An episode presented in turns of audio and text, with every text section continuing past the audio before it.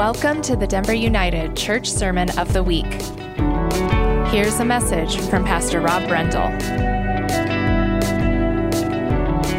A few weeks ago, I had an interesting experience when I called an Uber to get from the auto mechanic to the church one morning. My driver came in a late model Cadillac Escalade, and she was evidently a 50 something empty nester mom who was um, financially well established. And uh, so we got to talking about, you know, I mean, the, the, the, obtuse question that I sort of indirectly asked is, why are you driving Uber? And, um, and she explained that her kids had been her life for the last many years, and now, having grown and left the house, she was kind of filling the void. And she said, Most of who I drive are people who are their age, you know, that live here in Denver, and this is the way they get around. And so I get glimpses into my kids' lives and what they're probably doing. And uh, I know it was a little sad. I was like, Oh, how sweet. And then she said, And it's kind of play money for me to, you know, redecorate the living room or whatever. I said, Well, that's great. And then I thought about growing up in the Northeast in the 80s and 90s 90s in major cities that are so heavily dependent, or at least were at the time, on the taxi industry.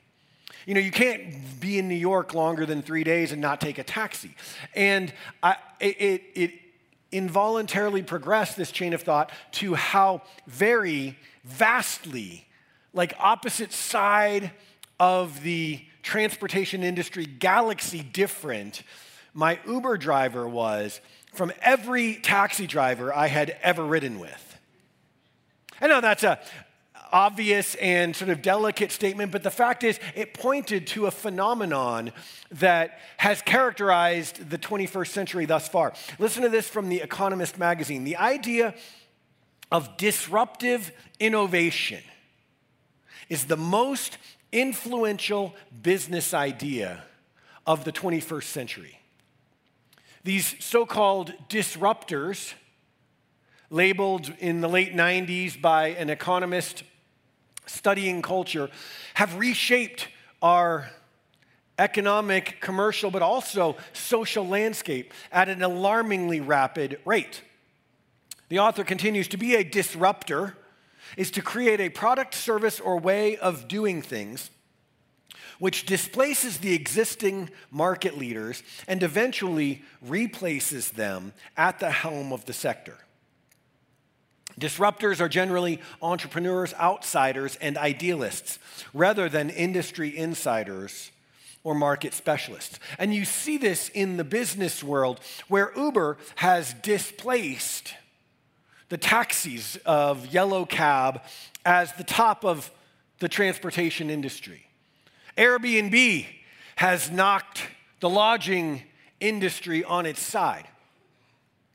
And these disruptors are reshaping the way we experience life in urban 21st century at an increasingly alarming rate. We don't even talk in economic analysis is much about economic velocity. We talk about economic acceleration, the rate of velocities change. Now, that's not just to do with the money, but the way that culture is being reformed.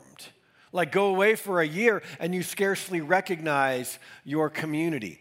And these disruptors, it seems, are at the helm outsiders, entrepreneurs, individualists, idealists who are turning established industries on their head. And this idea was rattling in my mind as I took to studying the next three chapters in the book of Acts that we've been studying through for the last couple of years.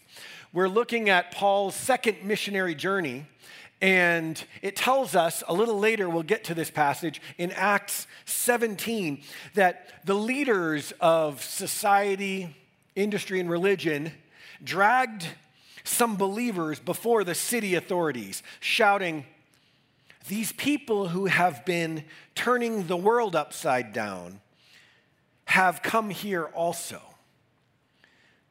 The first century believers, outsiders, idealists, entrepreneurs were disrupting the established norm. And these disruptors went on to change the world. Our title this morning The Ones Who Turned the World Upside Down. We're in Acts chapter 16. To start, the Word of God teaches Paul went first to Derbe and then to the city of Lystra, where there was a young disciple named Timothy. His mother was a Jewish believer, but his father was a Greek. Timothy was well thought of by the believers in Lystra and Iconium, so Paul wanted him to join them on their journey. In deference to the Jews of the area, he arranged for Timothy to be circumcised before they left, for everyone knew that his father was a Greek. Then they went from town to town, instructing the believers to follow the decisions made by the apostles and elders in Jerusalem. So the churches were strengthened in their faith and grew larger. The context as we begin this series is a turning point in first century church history. Paul had completed his first missionary journey, which we looked at back in the fall, that largely blazed the trail established the first churches outside of Palestine and saw him and the first century church's earliest leaders figuring out what it means to share life in community around Jesus Christ. Well, they had returned for a respite and have been in Antioch for a couple of years. That was a sort of forward home base, Jerusalem being the mothership for the fledgling church. And now they set out here at the start of 16 to take the gospel beyond the frontiers that they had seen. And so their missionary journey number two consists of going back to the churches that were pioneered in missionary journey number one and encouraging them, and then going beyond. They crossed over into Europe and brought the gospel to that continent for the first time. A decision that had vast implications in shaping the future of the world order, religious, economic, geopolitical, and beyond. And so, this is Paul at his most dedicated, laser focused, dialed in, energy on a 10, and fruitful like crazy everywhere they go the churches grew larger. Churches that went on to shape the world.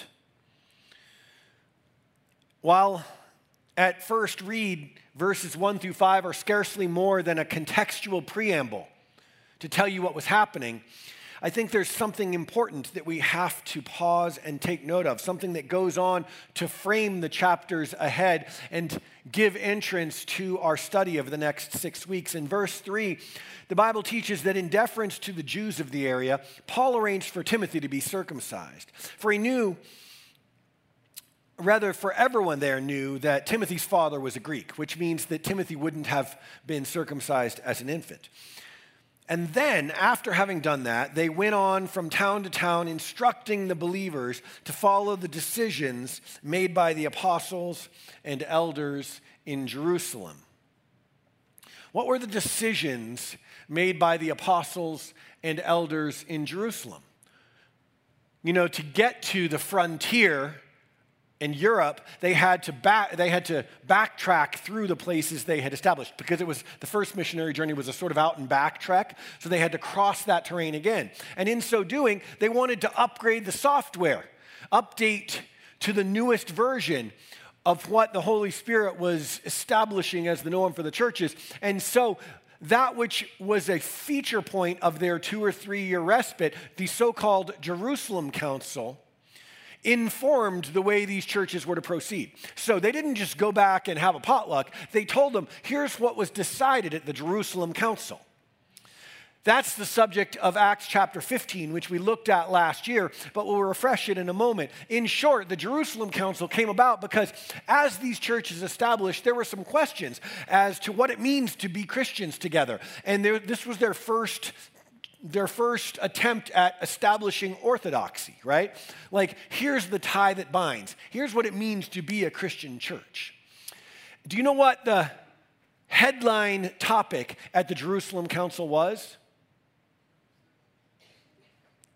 Let's read. Some of you do know. Acts 15, we'll go back in order to go forward in verse 1. To refresh you, it says, While Paul and Barnabas were there at Antioch, some men from Judea, which is sort of Jewish headquarters, arrived and began to teach these brand new Christians unless you are circumcised as required by the law of Moses, you cannot be saved. Wow. That's big.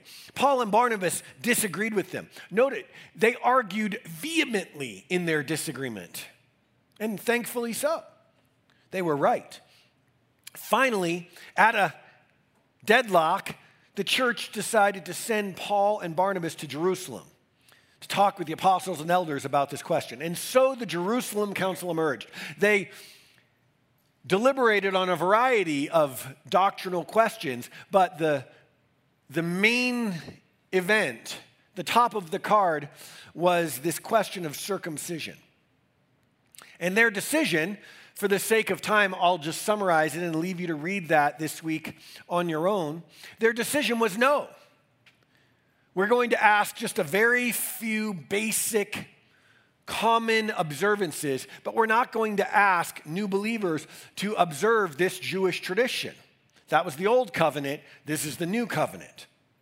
Well, that didn't go down well with some, but Paul was passionately for that decision. In fact, you could say he was the driving force behind it. And still, it's interesting to me that Paul made Timothy get circumcised.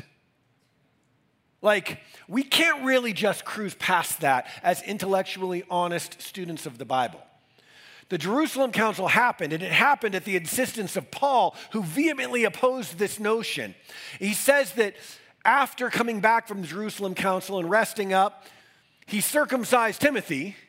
And then after Timothy healed up, I guess they hit the road to go to these new churches and tell them they didn't need to get circumcised.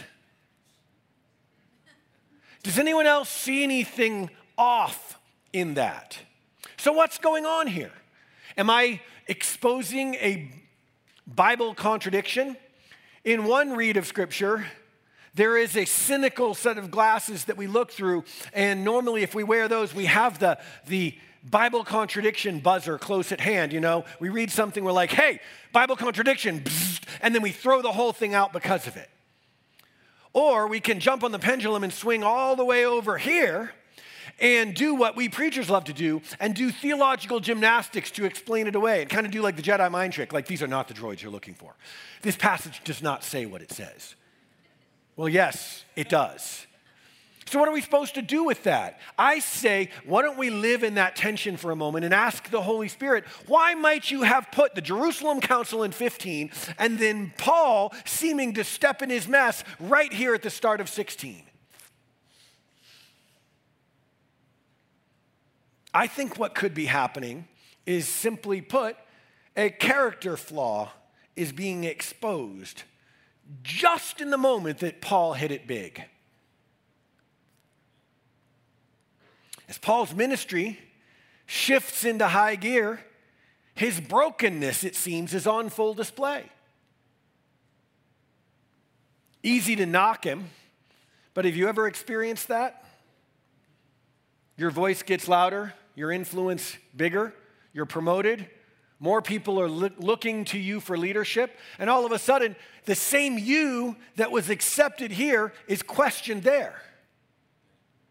More eyes on you. I remember going from being an associate at an established, large, influential church for 10 years to being the senior pastor of a church that met in my basement. And all of a sudden, as the boss of a couple people and the senior pastor of just a handful more, I had lasers targeted at me. And I realized disquietingly that I was the same guy after the promotion that I was before. It's just that the stakes were higher. Well, it seems that this phenomenon caught up to Paul. To really get a handle on what's going on, I want us to look at a corresponding passage. We're going to do this as a way of study, both because it illuminates what's happening in Acts and because I think it models a, a healthy way of studying scripture. We're going to look at what's happening through the lens of Acts, which is a history book. Its primary aim is to record events, not to say that these events are didactic or, or authoritative, like you shouldn't go and do necessarily what Paul did here. So you can be relieved of the pressure that I'm undermining the authority of scripture. And then we're going to look at a cross angle from the epistles that tell the story or at least provide primary source material of what was happening as this story was going down. So this morning we're going to look at the letter called Galatians.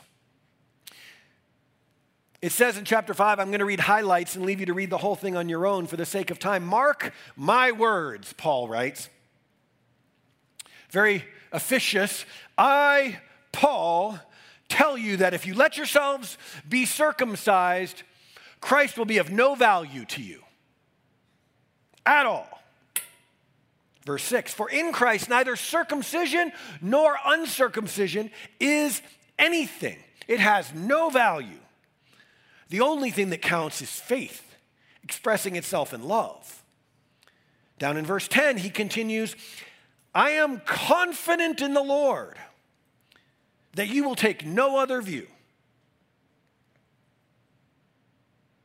The one who is throwing you into confusion will pay the penalty, whoever he may be.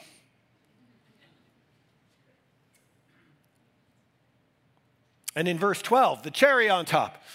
As for those agitators, the ones who are trying to make you get circumcised as a new Christian, I wish they would go all the way and cut it off. That's what he says. It's uncomfortable to talk about in polite society. How do you really feel, Paul? It's kind of what you want to ask. What's even more astounding is that in this letter, Paul is writing to the church in Galatia. Now, Galatia is a little different from like the letter of Ephesians or Philippians. Those are letters to the church in the cities of Ephesus and Philippi. But Galatia is not a city, Galatia is a province, one of the cities of which is Lystra. That's Timothy's hometown. So, Paul's writing this to Timothy's Jewish mom, uncles, and rabbis who all want this thing to be done because it's a big deal to them, and rightly so. This is the covenant. Abraham, Moses, their whole deal. Paul doubles down in Galatians. He says, exposing Peter for the very same thing he's doing. When Peter came to Antioch, I had to oppose him to his face. For what he did was very wrong. And I chuckle at this not because Paul's wrong in saying it, but because Paul's doing the same thing. When he first arrived, Peter ate with Gentile believers who were not circumcised. But afterward, when some friends of James came, Peter wouldn't eat with the Gentiles anymore.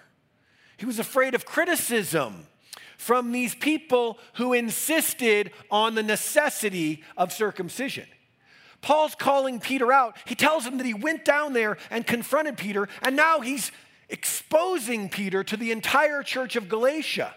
That's how big of a deal this seems to have been to Paul. Peter, the one on whom the church was built like a rock, he was Jesus' companion.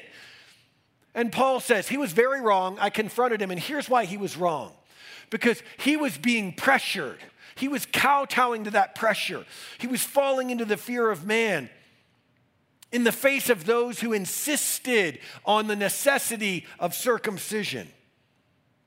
It's funny, Paul exposed Peter big time, and now the Holy Spirit did to him exactly what he did to his brother. There's no way to gloss over this or sugarcoat it. He was just wrong. He was just wrong.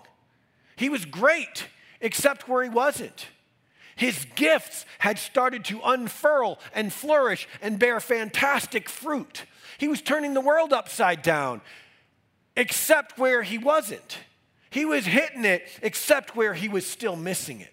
And some areas of seeming under formation in his character were being brought to the surface. The bottom line is, Paul got caught in hypocrisy, plain and simple. And I would suggest, friends, that that should give us hope. And let me explain why. Paul was a human, broken, malformed, underaware, incomplete. He was, in short, us. And God used him still, used him to turn the world upside down. Later on, as Paul matured and reflected on these things, I would imagine, he wrote to the Corinthians three times. Three times I begged the Lord to take away this weakness of mine. We don't know if it was this one or something else. But each time he said, Jesus talking, My grace is all you need. My power, my power works best in weakness. So now Paul writes, I'm glad to boast about my weaknesses so that the power of Christ can work through me. When we are weak, then we are strong. And this can feel unsettling, criticizing the Apostle Paul. There are church traditions that thrived for centuries where you would never dare preach this sermon. I'd probably be burned or tied to an anthill or something like that. Because the Apostle Paul is a saint, cathedrals are named after him. He pioneered the Christian world. How could you say this about him? Paul says it about himself. He says, I will glory, I will boast in my weaknesses. I don't think Paul's in heaven going, guys, seriously, do you have to highlight this? The Holy Spirit highlighted it by putting chapter 16 right after chapter 15. We can't not see it. You can't not ask the question what is this about? The issue at hand as we start into this important passage of Scripture is who is this for? That's the question. Who are these teachings for? You and I have been placed here in post Christian Denver in the 21st century for such a time as this. We've been asked to be missionaries to this city, to this lost generation. We've been put here to turn the world upside down. And the question is who is this for? Whom does it extend to? I think it's easy to hear a series charging us up in our mission. You know, we talked last week about how being Denver United boils down to three simple things living with Jesus, living in family, and living on mission. And so we're going to look over the next six weeks at texts that will show us practically what it can look like for us to engage a post Christian city and live on mission. The question that this asks us up front is who is it for? Because, see, I think it's easy, I think it's common to sit in the seats and listen to these passages and think, yeah, that's great. You all go get them. But that can't be for me because I know me. I know my brokenness. I know the way I tripped on my tail last week. I know what is deep and unformed in me, and I know there's a problem there's probably a lot more swimming around in the depths of my soul that I haven't even yet faced. So this is for someone else. This is for the people who are farther along. This is for the elites. So go get them, guys.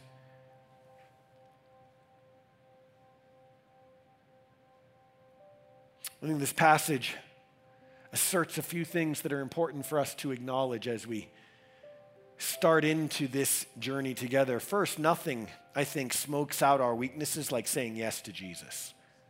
Have you noticed that? Leadership.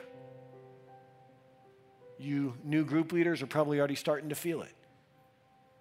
Influence, voice, mattering It all holds a mirror up to our souls and forces us to look. So the question it begs is why on earth would we want that? Who's a glutton for that kind of punishment?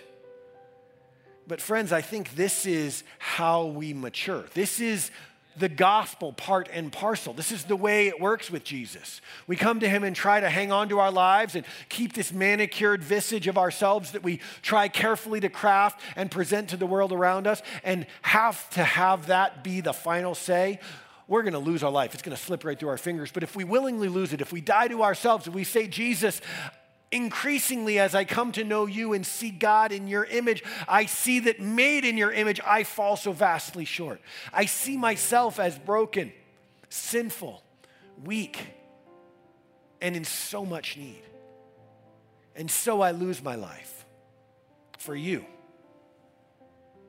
and steadily, progressively, not transactionally, not a one time deal. Here you go, God, you got my life, now I get the goods. But little by little, bit by bit, over the long haul, we lose our life, we find it. Jesus reveals us to ourselves and then remakes us in his image, restores our souls. This is the glory of the gospel. This is what we're made for. And this is where the only true and lasting fulfillment will be found. It's hard. It's hard to have our weaknesses illuminated, our brokenness brought to the surface. But the good news is not only will God's work in us continue when we choose to say yes to opt in to live on mission, but it actually deepens as we allow His work through us to grow. Hear this God's work in us deepens, increases as we allow His work through us to grow. It only makes sense, doesn't it, that we'd start seeing ourselves more clearly as we embrace the fullness of our identity in Christ as we align with His purpose, with our true design, we experience more of His power to heal, to grow. I love in Philippians 3 how Paul writes this. He gives them an impassioned and important doctrine. And then concludes his discourse by saying, Let all who are spiritually mature agree on the things I just told you. But even if you disagree on some point, you're out of the club. You're on the bench until you get that figured out. So that's not what he said. He said, even if on this or any point you disagree, I believe God will make that plain to you in his time along the way. God seems to work this way through progressive rev- revelation and progressive maturity. Jesus said the Holy Spirit is going to lead you into all truth. And I love how in chapter one of this book, Philippians, Paul says, as a sort of thesis for the whole work, I've become convinced of this that he who began this good work in you is faithful to bring it to completion. Not tomorrow or next week, maybe, but even unto the day that we meet Jesus face to face. It's a progressive work. God is pleased to do it that way. It is not as though He could not have given the mission to more perfected beings. He has legions of angels at His disposal. There's the cherubim and seraphim with all the eyes, and the elders that perpetually bow before the throne that Revelation whispers of. He could have found other people to do the job. It's not like he had to make do with us. God gets more glory in filling all things everywhere with Jesus through beings that are dependent on him and otherwise inferior and inadequate than by simply snapping his fingers and doing it himself. And thus, he demonstrates his love. He demonstrates his work of redemption, his desire to restore and ennoble and empower.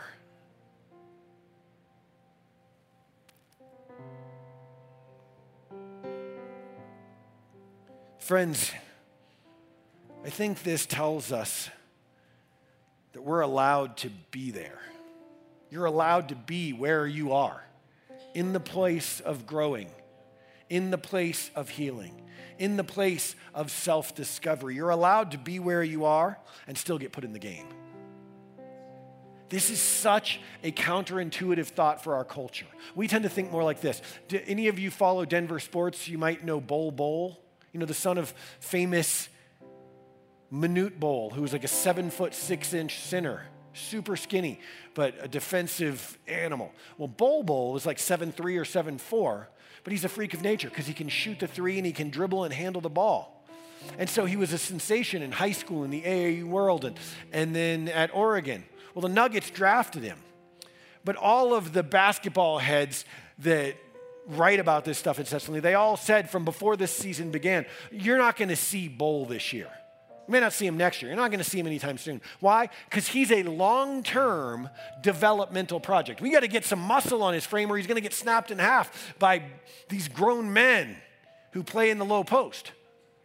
Man, we see his skills. His potential is undeniable, but not for a long time is he going to be ready to take the court. I think a lot of, our, of us see ourselves that way. It's the way our culture presents it. We're like long term developmental projects. So you hear this message, you hear this series, and you're told, hey, we're called to live on mission. We're called to turn the world upside down in our generation. And we're like, yeah, that's great we don't have any notion that we would be a part of that. Not anytime soon. Maybe three, four years down the road, we'd be ready. But the problem is that day never comes because we're never bulky enough to bang in the low post with the likes of this world. It's Christ in you that's always been the hope of glory, not you yourself. You don't have enough goods, nor will you ever be able to. And so it takes the pressure off. Do you see it? And so, starting here, what Jesus is saying is Will you see yourself in this story? Will you opt in? Jesus is redeeming the city of Denver. There are fewer people following him here than in every place in the world we send missionaries. We are living in a dry and barren land. Yet Jesus is not through with Denver evidence you right here on Broadway, the gateway to downtown, in the heart of this city, Jesus has put a community of thriving believers, some young, some deeply mature, growing together, an oddball array, so diverse as to look like the city itself. And Jesus has made clear in the book of Romans that creation groans they're groaning in eager expectation. That hole gets more noticeable, more difficult to explain away. The older they get, and so they try to fill it with all the best of what the world has to offer, and they get more wealthy, they get more successful, they put more stuff in there, and all it does is deepen the hole. They're groaning.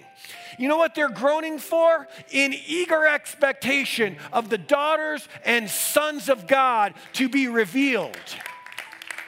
And we are told, and we've come to think so sensitively about the gospel that we're like, well, I got to manicure it six ways in order for them to even find it relevant. The gospel is good news. It's good news in this generation and in every generation. The gospel is hope, it is refreshing. Maybe you don't go with tracts that look like $100 bills and preach the four spiritual laws in the break room at your office, but you know what? They're groaning all the same. They're groaning for authentic hope. They're wondering if their lives count for anything. They think they were created for a purpose in spite of everything the post Christian narrative has told them. They're waiting for the gospel. And God's aim was that they receive it through our lives the gospel lived out, a tapestry woven into every industry, every neighborhood, every sphere of influence. And so the last ditch effort of our enemy is to say, yeah, that's true, but not yet, not for you. Because if they, not them, they don't care. They know you're a sinner because they live inside them. But if they, the people around you in your row, if they knew what happened last night, if they knew that you're still struggling to get consistent victory in this one area while reading through the Bible in a year, if they knew what went on in your thought life on your dark days while leading a small group, they would put you out of town on a rail. And so, the Lord Jesus gives us the guy after whom more cathedrals and expensive edifices are named than any other, save for Jesus himself. And he shows us that guy with his pants down. That guy starting into his biggest contribution showed up for the broken human that he is. And that should give us hope. This story isn't about Paul, it's about you. You were made for this. You are made to be a missionary to this city, not to do a mission, not to check a block or participate in something to substantiate your faith or make you feel good or assuage your modern progressive guilt. To live on mission. You were made for this.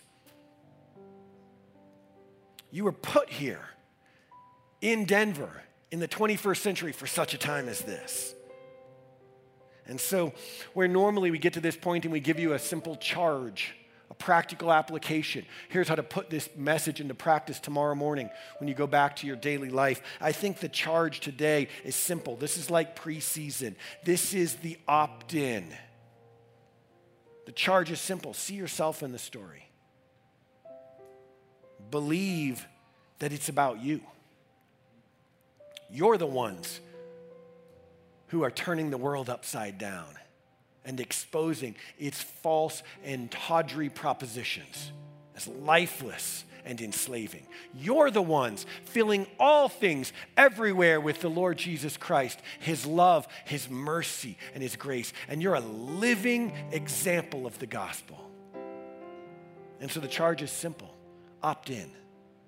We're going to continue studying through this. Pastor George is going to teach next week. It's going to be amazing. But in order for you to be able to receive it for you and not for the person three seats down in your row, you got to make that choice and embrace that Jesus isn't just willing, He's eager to work through you now, even while He's working in you. And the kingdom will prosper in this way. We're going to look over the next five weeks at some different ways of engaging our post Christian city our post Christian generation. Being a disciple of Jesus means making disciples, it means living on mission. And this is discipleship.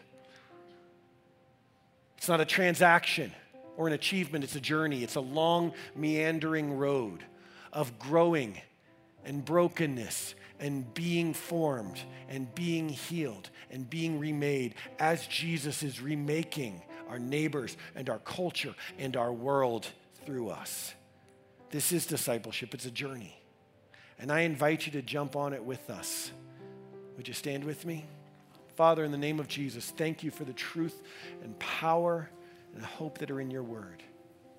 Lord, would you help us to receive it in our hearts, to know this love that surpasses knowledge, and to believe that this is about us to give my friends this grace, Lord, to accept that you delight in working in us as you work through us. And would you use this family of believers to turn the world upside down? In Jesus' name. Amen. Amen. Love you all. We hope you've been encouraged this week. For more information or to submit a prayer request, go to denverunited.com.